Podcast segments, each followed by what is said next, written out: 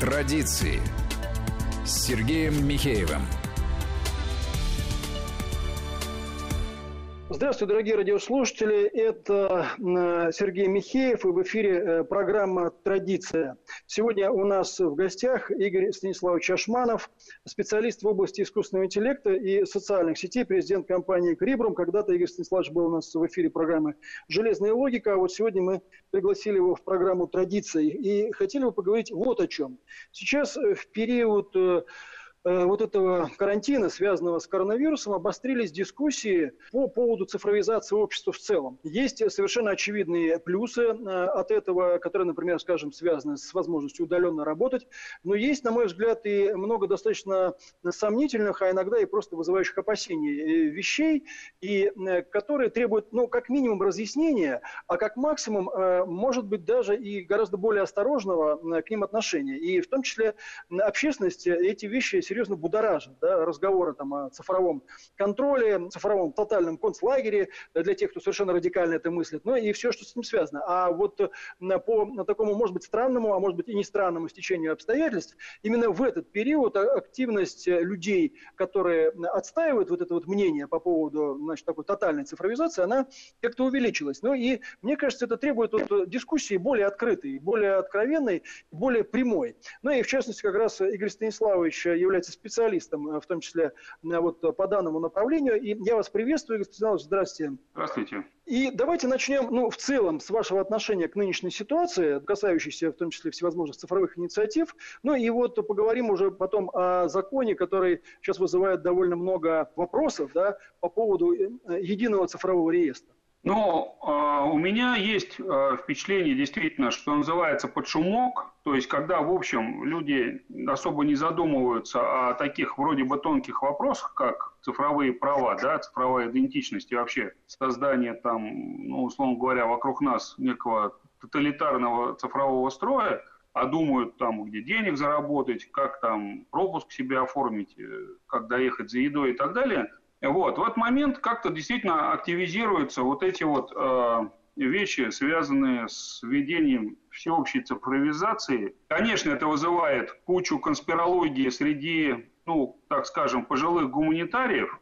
которые, ну, наслушаются там про чипизацию Биллом Гейтсом и так далее. Но мы про эти маргинальные вещи говорить не будем. Но поговорить о том, чем грозит вот эта ускоренная цифровизация, конечно, нужно. Ну и вот давайте тогда перейдем вот к конкретным более вещам. Например, э, вот вы говорите, что не будем говорить о радикальных мнениях, э, таких, э, ну, с одной стороны, радикально традиционалистских, с другой стороны, может быть, наоборот, таким радикально прогрессистских. И тем не менее, вот если более конкретно, ваше отношение к этим процессам и сейчас вот как раз вот к этому законопроекту о едином реестре, плюсы и минусы, вот доводы в, в пользу этого и доводы против этого, как вы считаете, так сказать, стоит ли эти вещи форсировать или надо к этому относиться более осторожно и если надо более осторожно, то почему? Вот как это соотносится, грубо говоря, как соотносить теорию и практику? Ну, смотрите, значит, аргументы э, в пользу закона о том, чтобы создать единый цифровой реестр граждан, ЕФИР, он называется, Единый федеральный информационный реестр, ЕФИР. Он внесен в Думу и прошел уже два чтения, там довольно много документов, но в начале, при первом чтении, была внесена пояснительная записка, как обычно. То есть сам законопроект, федеральный закон о едином федеральном информационном регистре, содержащем сведения о населении Российской Федерации. Он содержит 38 страниц, довольно длинный. Ну и к нему, как обычно, как положено, прилагается пояснительная записка, объясняющая, почему этот закон важен. И там, собственно, все позитивные аргументы, почему это нужно. Аргументы эти довольно странные. В том смысле, что если в них вчитаться, они такие. Они сводятся к двум вещам, что вообще говоря поразительно. Первое. Очень круто иметь полные достоверные данные о всех. Это вот буквально, вот там прям так и написано. Полные достоверные сведения о физическом лице, семейное положение, родственные связи, перечислено, что там вообще будет. А, соответственно, а, это позволит что? Создание этого федерального ресурса позволит оперативность и качество принимаемых решений в сфере государственного муниципального управления, не, не объяснено каким же образом, а также достоверность и актуальность информации о населении и обеспечить переход, это второй пункт. Первое – это достоверность данных о всех, что, вообще говоря, ну, не очень понятно, это хорошая вещь или нет. И второе, обеспечить переход на качественно новый уровень расчета и начисления налогов на доходы физических лиц. Ну и дальше там еще борьба с правонарушениями, мошенничеством там в области налогов же в том числе и пособий. То есть, по сути, говорят следующее. Первое, ну, это же очень круто все про всех знать. Вот круто, прям вот достоверно будет. Вот. И второе, ну тогда налогов будем собирать больше. То есть аргументы за очень странные. Ну а про риски можно сейчас отдельно поговорить. Почему это на самом деле все очень стрёмно. Такой вопрос. Разве э, те данные, которые сейчас уже существуют, э, но ведь большое количество данных уже переведено в электронный вид, почему требуется еще дополнительно их обобщение? Потому что на самом деле тут тоже вот люди, которые отстаивают э, этот законопроект, они говорят, что на самом деле все данные уже есть что уже они уже есть, они уже, в общем-то, сообщены, и в том числе добровольно. А зачем нужно еще в таком случае, или почему надо бояться этого обобщения? Я объясню. С моей точки зрения, аргументов вот в пояснительной записке за это нет. Вообще нигде нет аргументов, зачем это нужно сводить в одну точку. Аргументы могли быть такие, что тогда, ну, эта база будет организована наилучшим образом, там будут самые крутые специалисты по информационной безопасности ее защищать и так далее. Но это аргументы такие, второго плана, как бы косвенные. Ну да, наверное. Но на самом деле, вот надо понимать, что основной аргумент, неявный, который прямо не говорится, это то, что так это же круто, что все будет в одном месте, потому что на самом деле люди, которые планируют управлять этой базой, воспринимают это совершенно однозначно и правильно, как новый вид цифровой власти. То есть создается новый центр власти.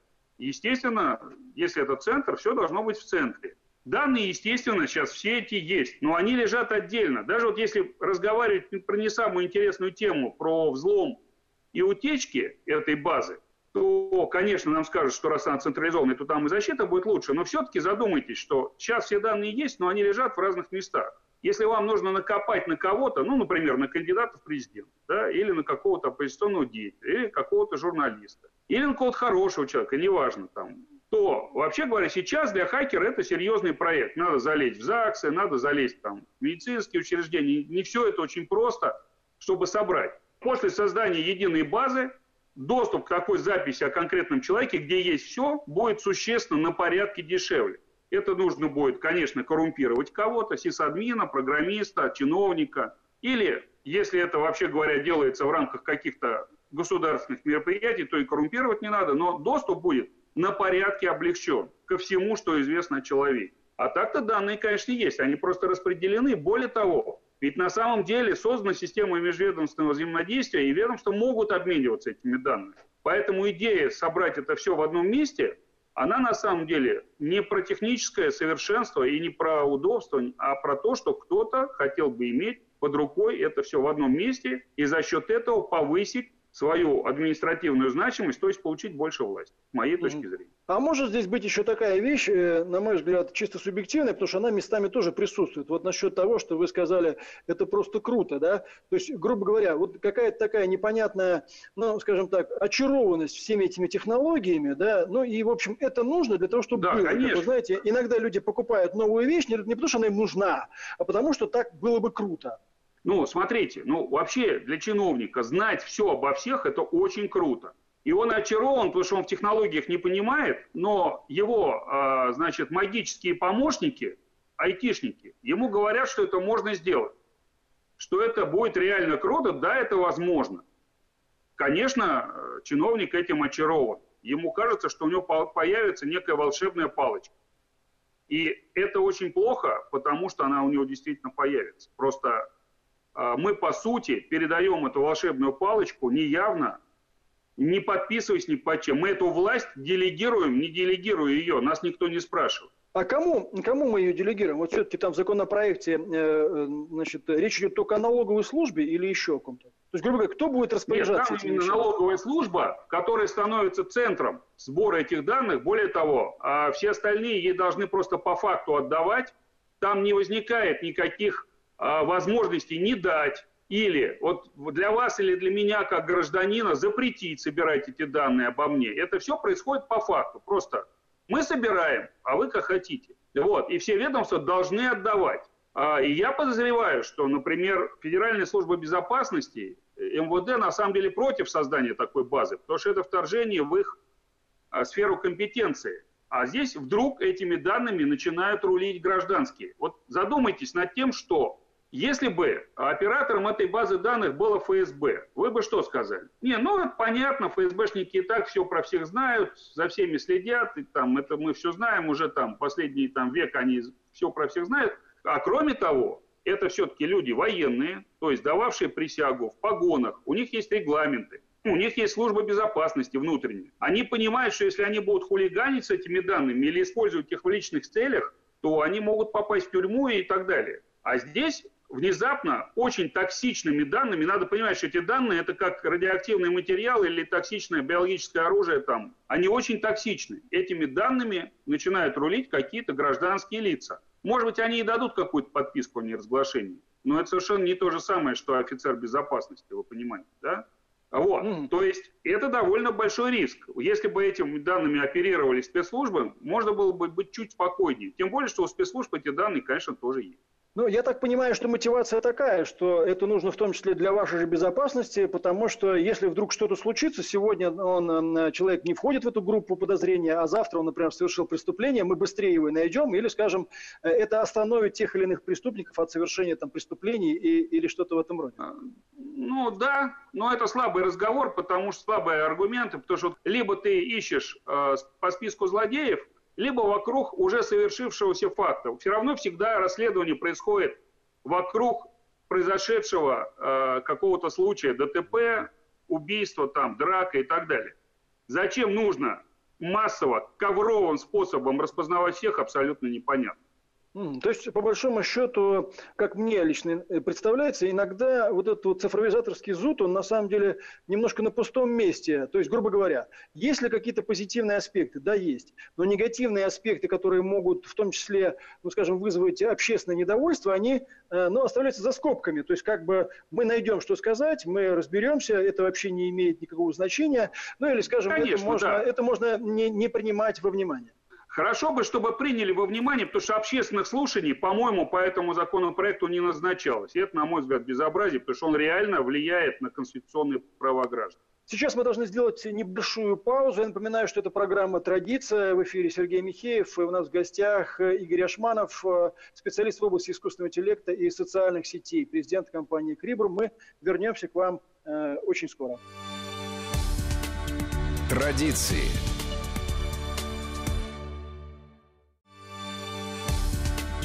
Традиции с Сергеем Михеевым.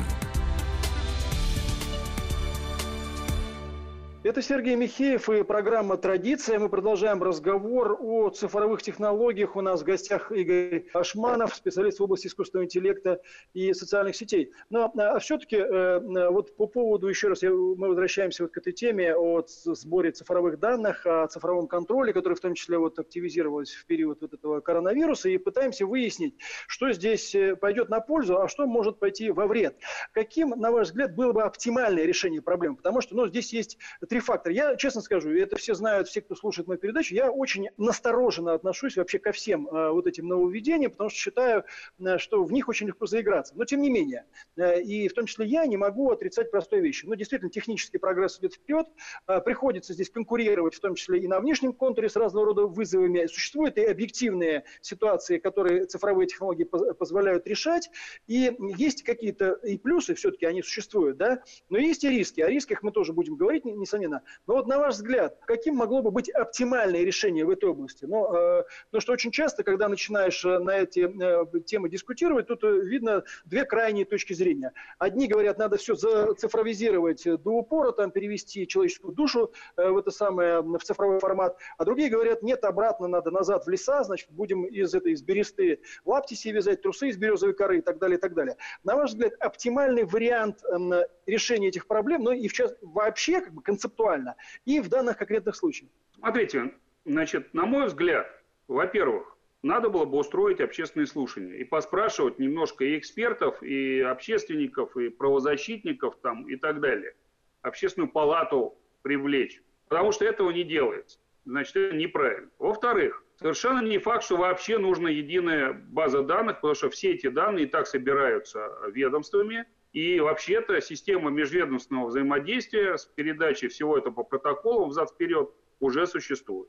А, в-третьих, очень было бы хорошо передать это под контроль спецслужб, а не федеральной налоговой службы. Потому что про спецслужбы мы хотя бы как-то уверены, что они понимают, что надо хранить тайну. Вот. И вот с моей точки зрения нужна не база единая, а правильное межведомственное взаимодействие под контролем, условно говоря, ФСБ, и при этом все риски сначала нужно обсудить э, с гражданами, ну или представителями общественности. Кроме того, вообще говоря, туда нужно довнести довольно много поправок, с моей точки зрения, например, о том, чтобы гражданин мог удалять данные из этой базы и вообще интересоваться, что про него туда записали и так далее. Ничего этого в законе не предусмотрено. Гражданин здесь является объектом, просто фаршем, из которого жарят котлеты. Это, на мой взгляд, абсолютно неправильно.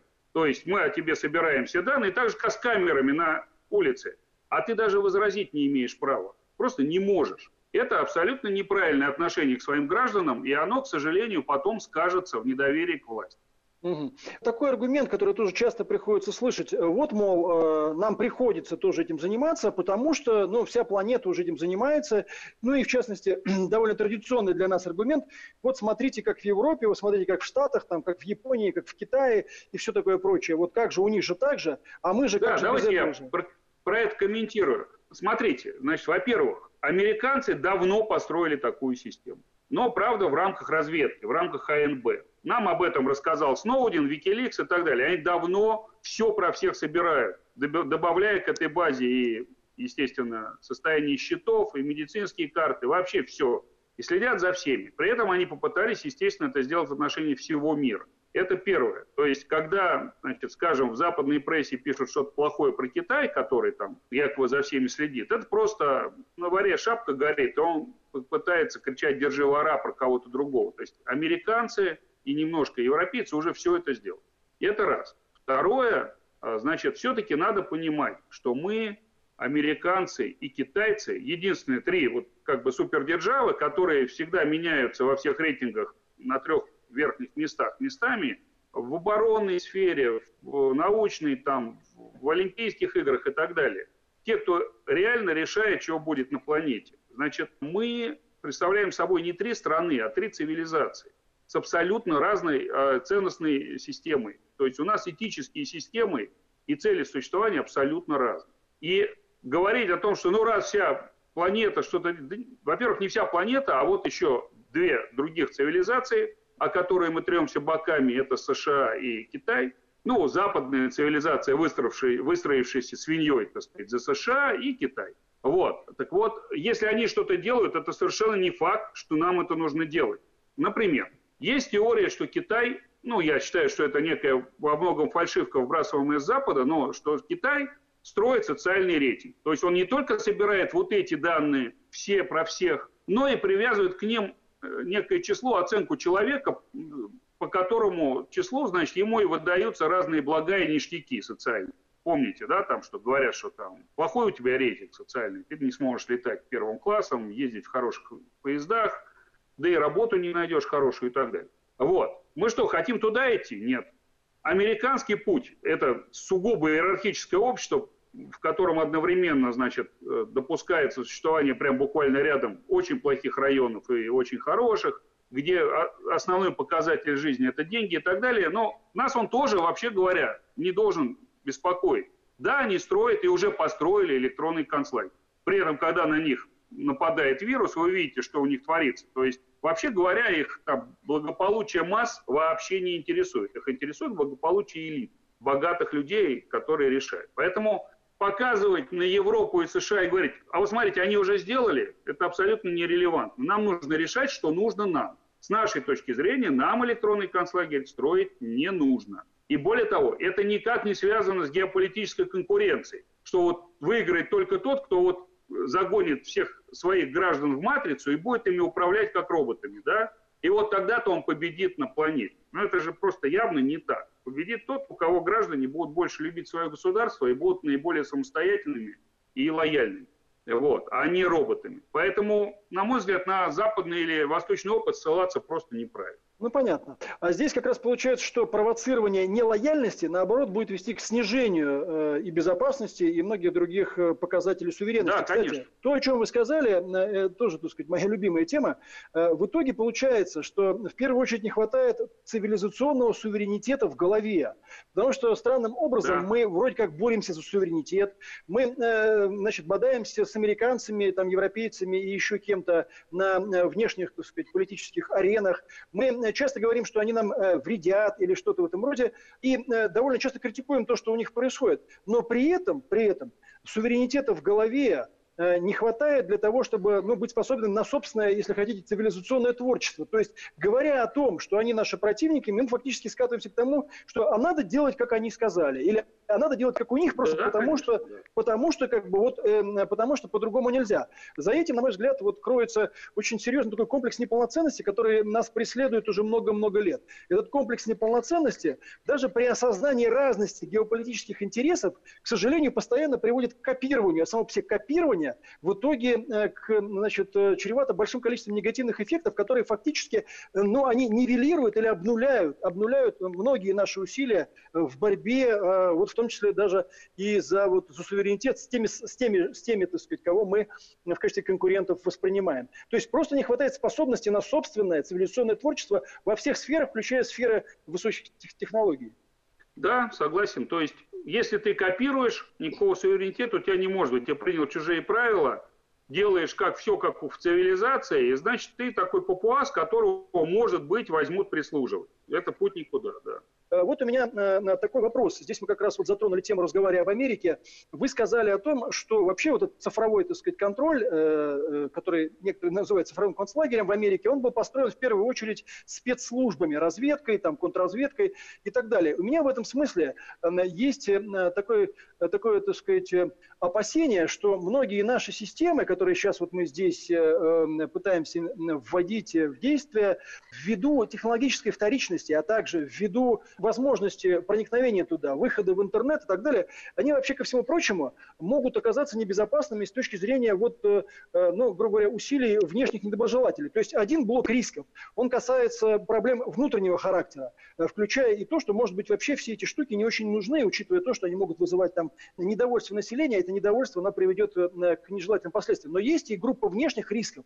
Вот насколько вообще все вот эти наши проекты, учитывая, опять же, все-таки, к сожалению, нашу вторичность технологическую, учитывая э, возможности э, значит, контроля за этими платформами, программами со стороны внешних акторов, там, начиная от транснациональных корпораций, заканчивая разведкой, насколько они в этом смысле являются безопасными и неуязвимыми, потому что у меня вот часто возникает э, сомнение, когда я вижу, что, например, программное обеспечение там, для того или иного проекта поставлено, и дальше мы видим всех, все известные, так сказать, имена иностранных компаний, вот я честно скажу, может быть, я валенок там полный, так сказать, совок, но я не доверяю никаким иностранным компаниям. Я не доверяю их э, заверениям о том, что они заботятся о нашей э, так сказать, личной безопасности, что они ни в коем случае там, не позволят э, собирать данные которые, э, так сказать, во вред нам, я просто не верю. Вот вообще просто не верю и все. В принципе. Потому что я считаю, что ну, это э, ничем не подтверждается и логически, так сказать, не обосновано. Да, ну что ж, мы сейчас э, сделаем еще одну короткую паузу. Я напоминаю, что это программа «Традиции». Сергей Михеев. У нас в гостях Игорь Станиславович Ашманов, специалист в области искусственного интеллекта и социальных сетей, президент компании «Крибрум». Оставайтесь с нами, мы скоро вернемся. Традиции.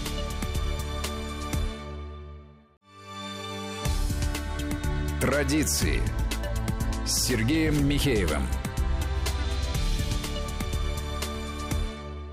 А вот подобные проекты, которые на самом деле э, могут собирать огромное количество данных о нашей стране, о населении нашей страны, да, э, э, вот насколько они на самом деле защищены от внешнего воздействия? Ну, да, давайте прокомментируем. Ну, во-первых, надо понимать, что крупнейшие программные и аппаратные платформы, они, во-первых, в мире в основном американские, во-вторых, конечно, они полностью контролируются э, американским правительством, работают в их юрисдикции. Если вы помните, значит, ни Facebook, ни Google, ни там Instagram ничего э, не удаляют, что требует, э, так сказать, удалить наш там Роскомнадзор и так далее, за что их штрафуют на ничтожные суммы. Вот. А вот когда им хочется удалить там фотографию с установкой красного флага на Рейхстаге, они это делают спокойно, и вообще никто их за это даже наказать не может. Это во-первых. Во-вторых, вот я сейчас с вами разговариваю по Zoom. Вот Zoom это такая платформа для видеоконференций, которая очень сильно взлетела на пару порядков, а может быть на три порядка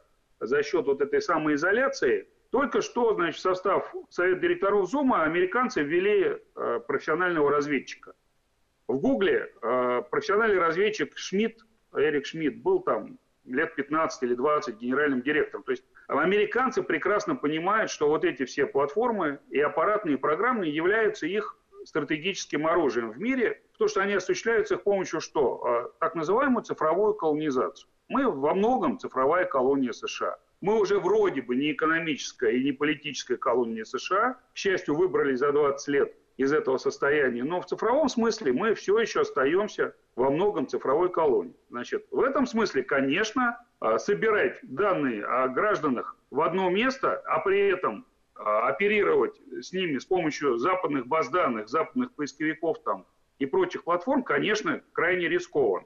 Но я все-таки, смотрите, конечно, в этом законе, э, если бы по нему проводились общественные слушания, нужны были бы поправки. Там есть технологическая часть, э, заключающаяся в том, что она довольно бессмысленная и говорит о том, что безопасность должна быть безопасной, и все. Там, конечно, должно быть, было бы абсолютно твердое требование импортозамещения, то есть, что все системы, используемые для такого единого реестра, должны быть исключительно отечественные и поставляться исключительно отечественными игроками. Не фальшивыми компаниями, которыми прикрывается там условный Microsoft, да, или там еще кто-то, они это делают просто блестяще, а настоящими отечественными производителями. Это во-первых.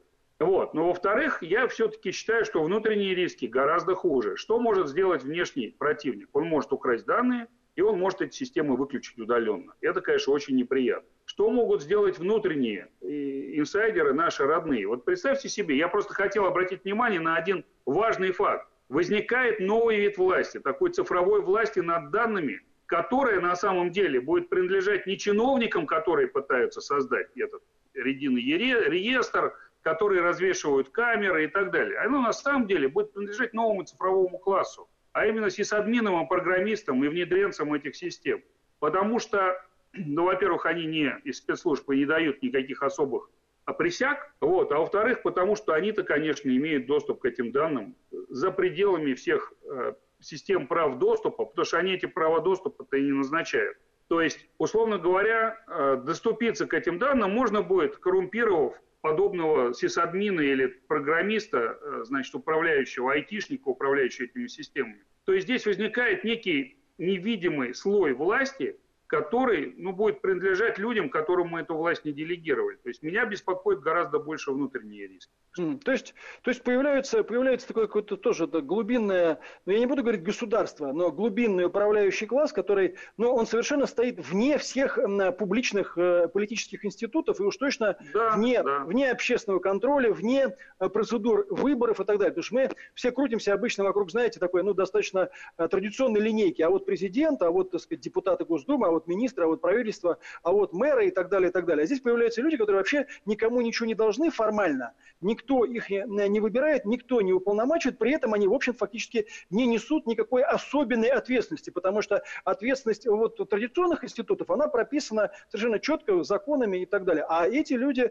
получая фактический доступ, ну, по большому счету, по большому счету э, от такой вот особого вида ответственности уходят, тем более, что э, но есть и проблемы, скажем, мне кажется, и э, касающиеся там морально-нравственного там, целеполагания целого класса людей, которые там крутятся в этой сфере, но есть просто вот такие Конечно. проблемы. Да, вот смотрите, я приведу пример просто из жизни, очень простой. Когда ввели, по слухам, да, я, знаете, у меня один знакомый говорит, мне приснилось что? Значит, вот мне приснилось, что когда вводили систему поток, это система, которая распознает э, номера машины и умеет их передавать с камеры на камеру, то есть прослеживать путь машины. Это ГИБДДшная система. Вот. То первое, что стали, делать э, высокие, а может быть не очень высокие чины ГИБДД, они начали следить за своими женами, куда они ездят. Значит, э, ну, потому что им было интересно, куда жена ездит, не изменяет ли там и так далее. Вот. Естественно, они не сами научились кнопки нажимать. Они пошли к сисадминам, программистам, сказали, ну-ка покажи мне вот этот номерочек, поищи его там в системе. Такой гибрид, так сказать, чиновника, да, там, плюс э, программиста, позволяет вообще-то про любого узнать все. Я уж даже не говорю про злоупотребление на государственном уровне. Вот у нас будет там в 2024 году выборы, условно говоря, как раз к этому времени эту систему построят. И там написано, что эти данные может получать Центр избирком, да, или наоборот от Центра избиркома эта система будет получать данные. То есть про любого, кто участвует в выборах, можно будет знать вообще все. Мы так не договаривались. Вообще-то мы не делегировали такой возможности. Мы не отдавали свою частную жизнь Федеральной налоговой службе, всем остальным, кто будет доступаться к этой системе. Ну и насколько я понимаю, в общем-то, здесь могут возникнуть вопросы с точки зрения конституционных прав, чисто юридических, насколько это значит, вообще коррелируется с действующими законами в других сферах Конституции там, и, и все, что с ним связано. Ну вот, быстрое протаскивание этого закона может э, свидетельствовать о том, что вот это, вот это существующее уже положение по факту, когда очень многие значит, ведомства и, и мэрии, и муниципальные образования уже имеют очень много данных, желание это легитимизировать как можно быстрее, потом ссылаться. То есть, ну да, есть закон о персональных данных, но вот же у нас есть другой закон. Но я напомню, кстати, вот в пояснительной записке написано, вот очень интересно, что эта разработка проекта федерального закона предусмотрена неким там абзацем в поручении в указе президента Российской Федерации 15 января 2016 года о дополнительных мерах по укреплению платежной дисциплины. То есть основой для этого вообще является не безопасность, не еще что-то, а стремление повышать собираемость налогов.